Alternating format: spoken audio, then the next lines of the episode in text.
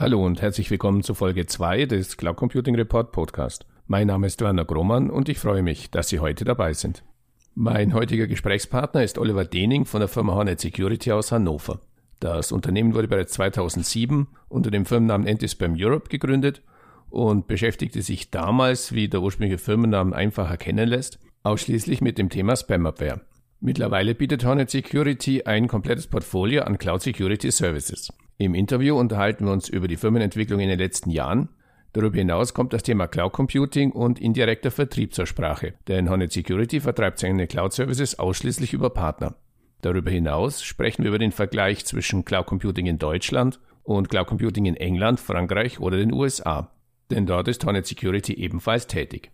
Viel Spaß beim Zuhören.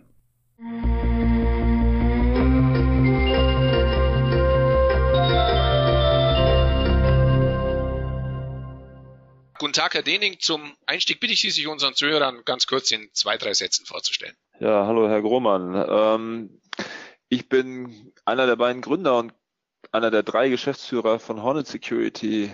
Wir äh, bieten Cloud Security Services für Unternehmen. Sitz ist in Hannover, sind jetzt 115, 120 Leute, wachsen ziemlich stark und schnell, noch in den letzten Jahren gut gewachsen. Parallel bin ich auch beim Internetverband ECO Kompetenzleiter Security und beim Bundesverband IT-Sicherheit Teletrust auch Leiter von Arbeitsgruppen. Um ganz kurz nochmal auf die Firmenhistorie einzugehen, Hornet Security hieß früher Antispam Europe und sie sind ja schon eine ganze Zeit lang im Thema Cloud Security unterwegs. Nun ist Cloud Security ja ein sehr breites Feld. Können Sie uns einen kurzen Überblick über so ein bisschen die wichtigsten Meilensteine der Firma und natürlich auch Ihr Lösungsportfolio geben?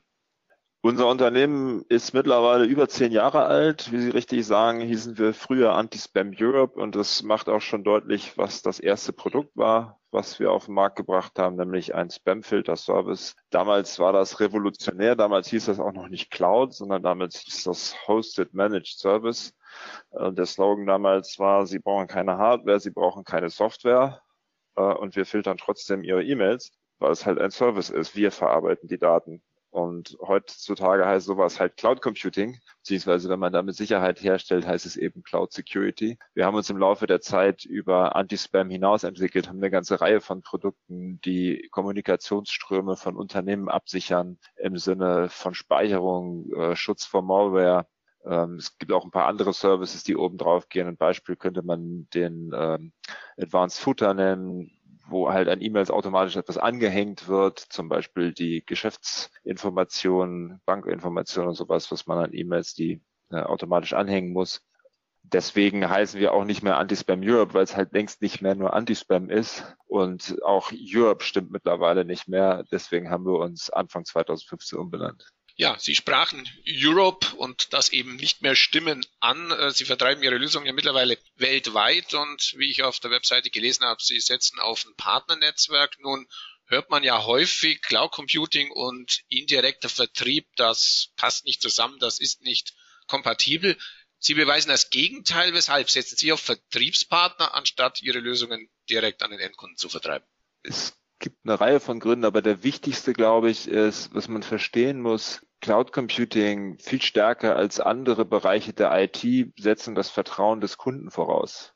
Weil ich ja nicht ein Werkzeug aus der Hand gebe, mit, der, mit dem der Kunde dann selber seine Daten verarbeitet, sondern ich verarbeite die Daten des Kunden. Wenn der Kunden, Kunde uns nicht vertraut, dass wir das vernünftig machen, dann wird er, dann wird er uns die Daten nicht geben, dann werden wir für ihn nicht tätig werden können. Das trifft letztlich auf alle Serviceunternehmen zu, aber es ist im Bereich Cloud Computing ganz besonders ausgeprägt. Und wenn ich zu großen Kunden gehe, sehr großen Kunden, dann kann ich dieses Vertrauen persönlich herstellen. Wenn ich aber über kleinere Unternehmen nachdenke, dann müssen wir halt sehr, sehr viele solcher kleinen Unternehmen bedienen.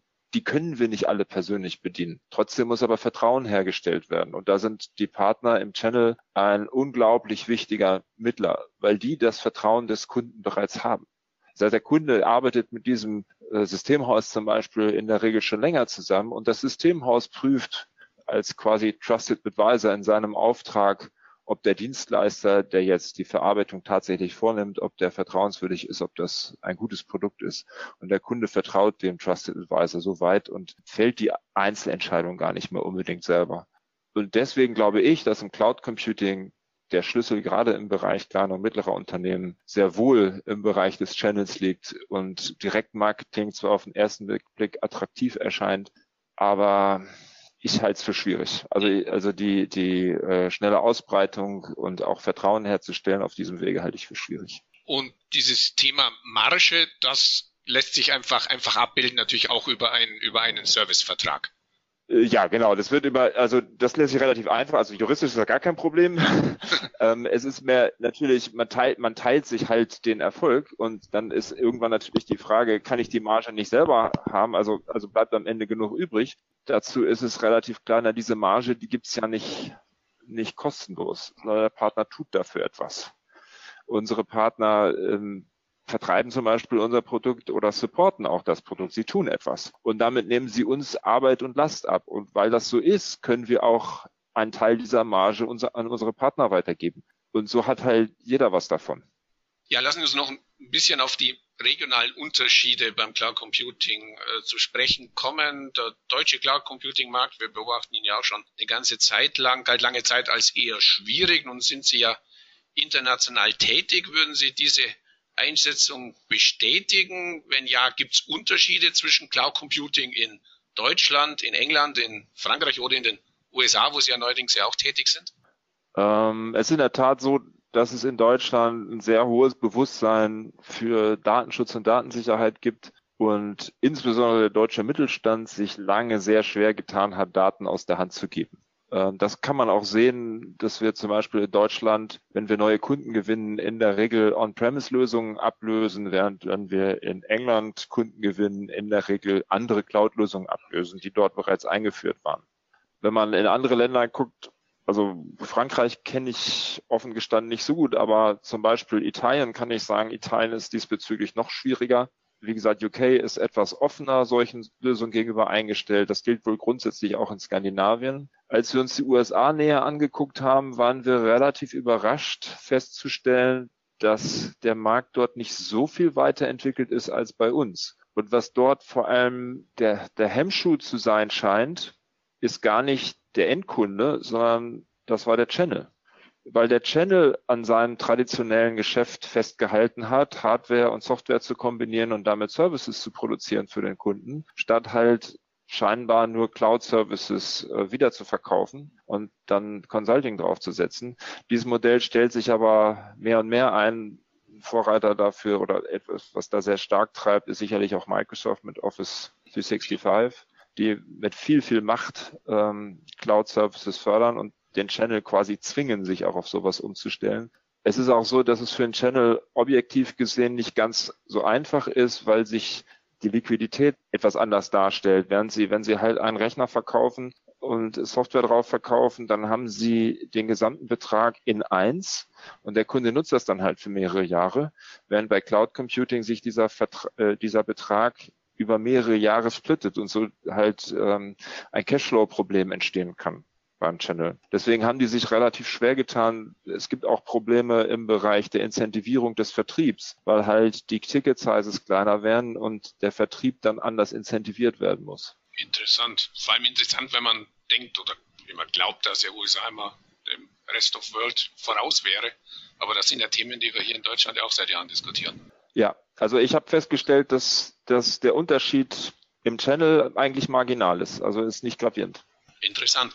Lassen Sie uns noch ganz kurz aufs Unternehmen Honor Security nochmal zurückkommen. Sie haben den letzten Jahren eine weitere Finanzierungsrunde erfolgreich abgeschlossen. Erst vor kurzem die Anti-Spam-Sparte von Avira übernommen.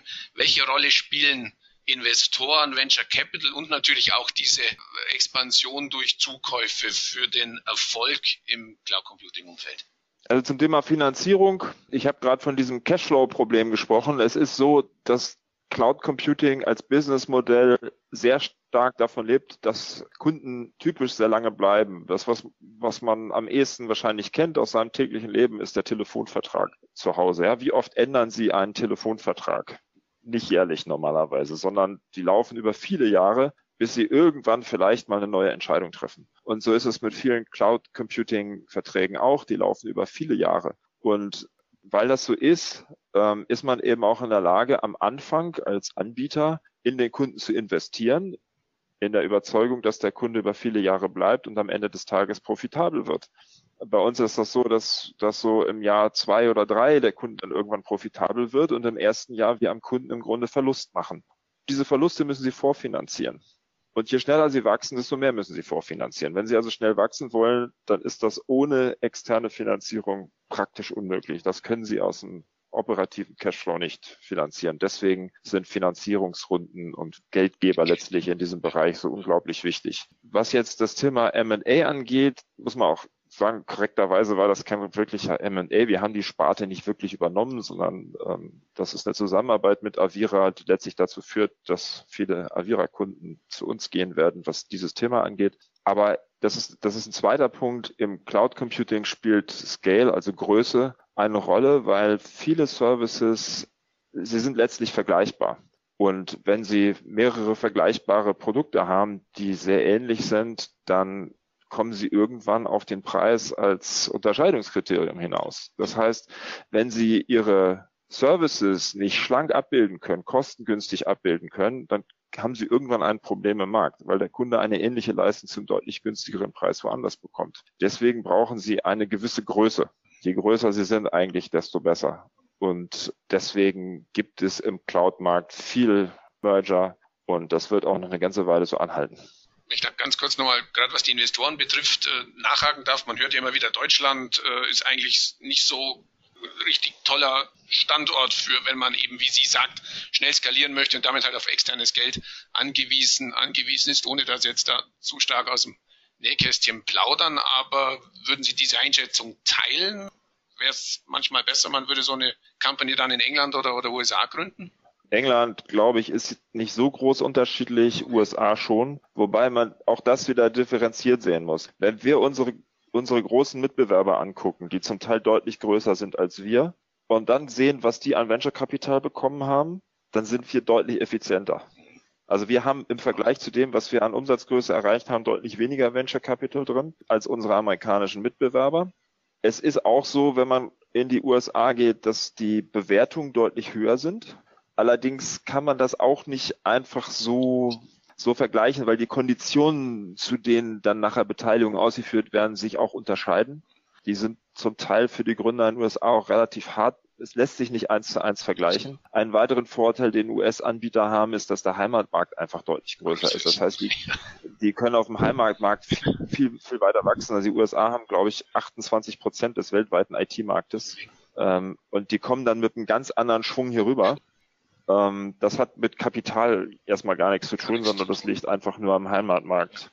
Was man sagen muss, es gibt halt ein Problem, diese, diese Bewertung. Dadurch, dass die Bewertungen in den USA generell höher liegen und zwar zum Teil auch wirklich deutlich höher liegen als in Europa, kommt es halt immer wieder dazu, dass am Ende europäische Unternehmen von US-Unternehmen übernommen werden. Deswegen gibt es kaum europäische große Anbieter. Es war gerade in der Presse der Börsengang von Spotify. Das ist so die Ausnahme ja, unter all den Anbietern. Praktisch alle großen Anbieter sind in die, in die USA gegangen oder kommen aus den USA. Und das liegt daran, dass dort viel höhere Bewertungen sind. Wenn ich unter, an Unternehmen letztlich, wir haben Venture Capital, die wollen ihre Anteile irgendwann mal verkaufen. Mhm. Und dann bekommen sie ein, ein Angebot aus den USA und andere aus Europa. Und das aus den USA ist erheblich höher als das aus Europa. Und da dreimal darf man raten, welches Angebot die annehmen.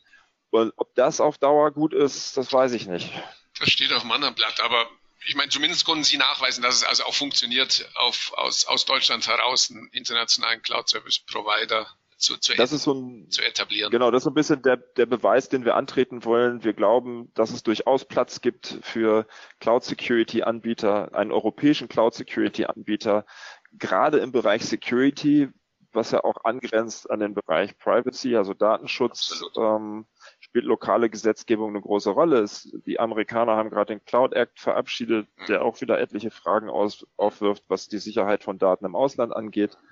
Und wir, wir glauben, dass man da sehr erfolgreich sein kann. Und es ist auch die Klagen, dass in Europa oder in Deutschland nicht genug Kapital vorhanden sei, kann ich so nicht ganz nachvollziehen. Es ist sehr wohl Kapital vorhanden, ist vielleicht nicht ganz so viel vorhanden oder deutlich weniger vorhanden als in den USA, aber es ist nicht so, dass man hier in, Europa oder in Deutschland nicht an Venture Kapital käme. Überhaupt nicht eine spannende, Einschätzung, zumal, wie gesagt, Sie es ja auch live und in der Praxis ja auch dann umgesetzt haben. Ja, lassen Sie uns abschließend vielleicht noch den obligatorischen Blick in die Kristallkugel werfen. Welche Prognose stellen Sie aus heutiger Sicht bleiben wir mal beim Deutsch-Computing-Markt in, in Deutschland für die nächsten Jahre. Wo werden die Treiber sein und wo sehen Sie Hürden für die weitere Entwicklung? Cloud Computing war ja lange so das Herausforderermodell, Betreibermodell für IT. Und ich glaube, das ist jetzt gekippt. Wir sind jetzt in einer Situation, in Deutschland ist das gerade so weit, in den USA vielleicht schon ein bisschen länger, dass Cloud Computing das präferierte Modell ist wenn man neue IT-Services einführt, dann ist, glaube ich, also eine Art von Cloud Computing, Software as a Service oder was auch immer, ist das erste, was in Sinn kommt. Und äh, nur ausnahmsweise wird man es dann noch on-premise machen. Das bedeutet gleichzeitig, dass wir im Moment auch in dem Bereich sind, wo dieser Markt am stärksten wächst. Aber wir haben sozusagen die, den Höhepunkt gerade erreicht. Ähm, es wird jetzt nach und nach immer langsamer werden mit dem Wachstum. Es ist aber die nächsten drei, vier, fünf Jahre werden wir bestimmt noch zweistellige Wachstumsraten in dem Bereich sehen. Also es ist weiterhin schnell wachsend, turbulent, sehr spannend, sehr interessant, was auch immer dazu führt, dass sich natürlich auch viel verändert, dass immer noch wieder neue Anbieter reinkommen, dass es Merger gibt, äh, dass Unternehmen verschwinden plötzlich vom Markt und so weiter. Also es wird, die nächsten Jahre werden immer noch sehr interessant sein. Das ist schön. Das äh, unterstützt zumindest uns in unserem Bestreben, diesen Markt weiter zu beobachten. Ähm, ich gehe mal davon aus, wir werden auch in den nächsten Jahren weiter über Hornet Security berichten können.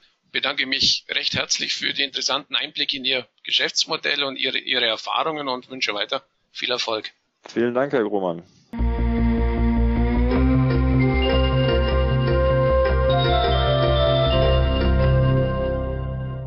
An dieser Stelle herzlichen Dank für Ihre Aufmerksamkeit.